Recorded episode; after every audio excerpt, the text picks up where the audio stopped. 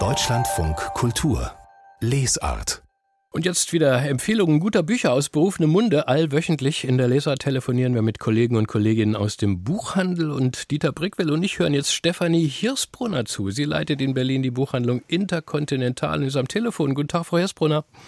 Ja, schönen guten Tag. Ihre Buchhandlung ist die erste in Deutschland, die ganz auf afrikanische und sogenannte afrodiasporische Literatur spezialisiert ist. Ihr erster Tipp führt uns aber zu einer deutsch-chinesischen Geschichte. Wovon wir träumen, so heißt der erste Roman von Lin Hirse, der bekannten Journalistin mit chinesischen Wurzeln. Wovon erzählt sie denn in diesem Buch? Ja, da habe ich tatsächlich einen Roman ausgewählt, der nichts mit der Spezialisierung unserer Buchhandlung zu tun hat. Aber ich darf heute Abend Lynn Hirse moderieren in unserer Buchbar, die wir einmal im Monat haben. Und fand ihr Debüt, ähm, das ist ja ein autofiktionaler Roman, wahnsinnig tiefsinnig und berührend. Denn sie widmet sich dort einem Thema, das sich, glaube ich, dem sich, glaube ich, jede Frau einmal mindestens im Leben widmet, nämlich der Auseinandersetzung mit der eigenen Mutter.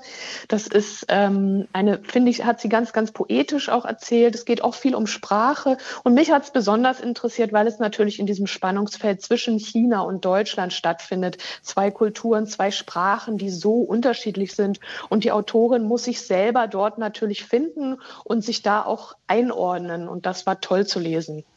Wovon wir träumen. Das Romandebüt von Lynn Hirse ist im Pieper Verlag erschienen. Wie Lynn Hirse ist auch Susanne Kaiser eine renommierte Journalistin.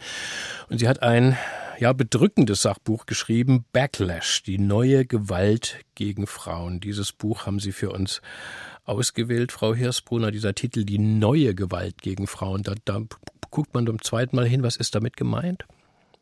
Ja, auch hier habe ich wieder einen persönlichen Bezug zu gehabt, denn äh, wir haben ja ein Buch äh, herausgegeben oder ich habe ein Buch herausgegeben im letzten Jahr, in dem auch ein Text von mir drin ist, der sich mit häuslicher Gewalt beschäftigt. Das Buch heißt ähm, Could this be love? Kann das denn Liebe sein? Was haben wir ähm, am 14. Februar im Literaturhaus Berlin vorgestellt, ausverkauftes Haus. Und der Text wurde dort performt und hat, glaube ich, sehr aufgerüttelt und es kamen sehr, sehr viele Gespräche auch nochmal ähm, über häusliche Gewalt über Gewalt an Frauen auf. Und dieses Buch empfehle ich deswegen auch, weil sich Susanne Kaiser hier ähm, mit einem Phänomen beschäftigt, das nicht neu ist, das aber heute nochmal neu gedacht werden muss. Gerade auch nach der Pandemie hat sich die Gewalt gegen Frauen sehr verstärkt.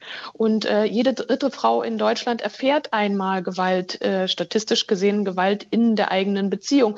Susanne Kaiser geht aber ein Stückchen weiter, denn sie sagt ähm, oder sie geht auch von diesem ähm, feministischen Paradox aus. Also heutzutage sind Frauen besonders frei, freier vielleicht als jemals zuvor und gleichzeitig erhöht sich, wie gesagt, die Gewalt gegen sie in solch starker Weise auch auf dem politischen Parkett. Wir denken nur an Donald Trump und deswegen ist das ein ganz, ganz wichtiges Buch, was ich sehr dringlich empfehle mhm. zu lesen. Und dieses Sachbuch von Susanne Kaiser Backlash, die neue Gewalt gegen Frauen bringt der Tropenverlag raus. Und jetzt werden wir noch literarisch magisch mit T.L. Hatschu. Ich hoffe, ich spreche ihn richtig aus. Ein schottischer Autor, ähm, simbabwischer Abstammung. Edinburgh Nights heißt eine Romanreihe von ihm und die ersten zwei Bände, die gibt es nun auch auf Deutsch. Die Bibliothek von Edinburgh und das Hospital von Edinburgh. Was lesen wir denn hier, Frau Hirsbrunner? Ja, ich habe das mitgebracht, weil es wirklich ganz im Kontrast zu den ersten zwei Büchern steht. Es ist eine Geister-Fantasy.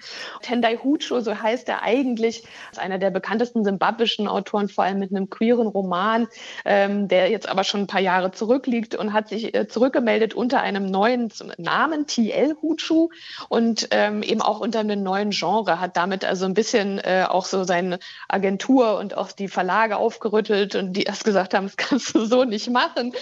Ähm, wir kennen dich einfach anders, deine LeserInnen kennen dich anders. Aber ja, es ist ein großartiges Buch geworden oder mehrere Bücher, weil es vor allem die ähm, simbabwische Shona-Tradition mit schottischer Geschichte verbindet. Das hat man, glaube ich, so noch nie gelesen. Es ist eine Abenteuergeschichte, Magie, Humor, macht richtig viel Spaß, empfehle ich deswegen sehr herzlich. Bisschen, bisschen Harry Potter auf Schottisch? Ja, ja, ja, so ungefähr. Ja, hm, kann man schon so sagen. Und im Penhaligon Verlag gibt es diese zwei Bände der Edinburgh Nights von T.L. Hutschu auf Deutsch. Vielen Dank Ihnen, Frau Hirsbrunner.